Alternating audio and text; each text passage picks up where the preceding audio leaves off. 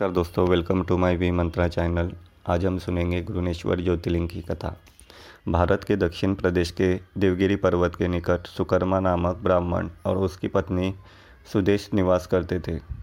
दोनों ही भगवान शिव के परम भक्त थे, परंतु इनके कोई संतान न थी। इस कारण यह बहुत दुखी रहते थे, जिस कारण उनकी पत्नी उन्हें दूसरी शादी करने का आग्रह करती थी। अतः पत्नी के ज़ोर देने के सुकर्मा ने अपनी पत्नी की बहन गुष्मा के साथ विवाह कर लिया।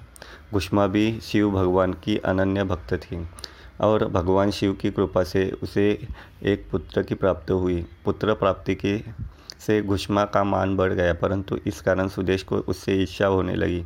जब पुत्र बड़ा हो गया तो उसका विवाह कर दिया गया। यह सब देखकर सुदेहा ने मन में और अधिक ईर्षा पैदा हो गई, जिसके कारण उन, उसने पुत्र का अनिष्ट करने की ठान ली।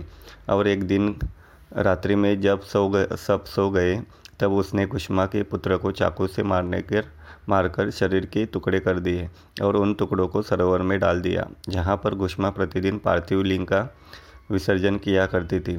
शव को तालाब में फेंक कर वह आराम से घर में आकर सो गई। रोज की भांति जब सभी लोग अपने कार्यों में व्यस्त हो गए और नित्य कर में लग गए, तब सुदया भी आनंदपूर्वक घर के कामकाज में जुट गई। परंतु जब बहू नींद से जागे तो बिस्तर में को खून में सना पाया तथा मांस के टुकड़े दिखाई दिए।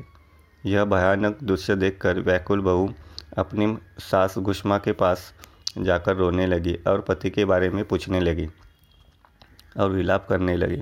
सुदेह भी उसके पास साथ विलाप में शामिल हो गए, ताकि किसी को उसके ऊपर संदेह न हो।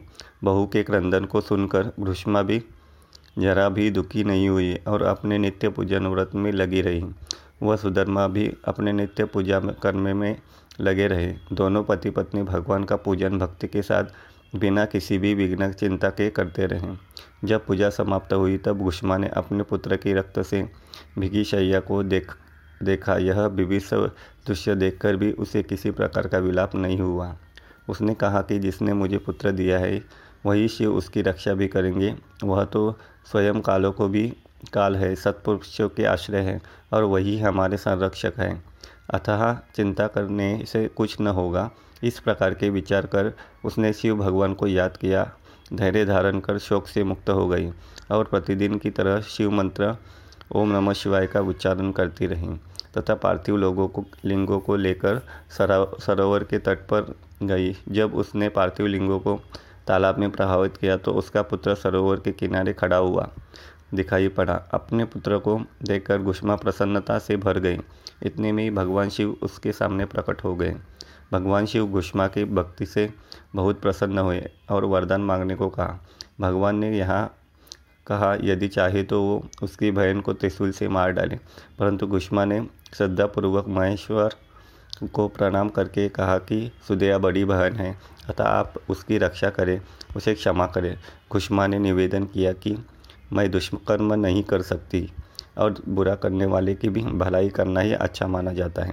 अतः भगवान शिव गुष्मा के भक्तिपूर्ण विचारों को सुनकर अत्यंत प्रसन्न हो उठे और कहा, गुष्मा, तुम कोई और वर मांग सकती हूँ। घुष्मा ने कहा, हे महादेव, मुझे वर देना की चाहते हैं तो लोगों की रक्षा और कल्याण के लिए आप यही सदा निवास करें। घुष्मा की प्रार्थना से प्रसन्न महेश्वर शिव जी ने उस स्थान पर सदैव वास करने का वरदान दिया था तथा तालाब के समीप ज्योतिर्लिंग के रूप में वहाँ पर वास करने लगे और घुमेश्वर के नाम से प्रसिद्ध हुए। उस तालाब का नाम भी तब से शिवालय हो गया।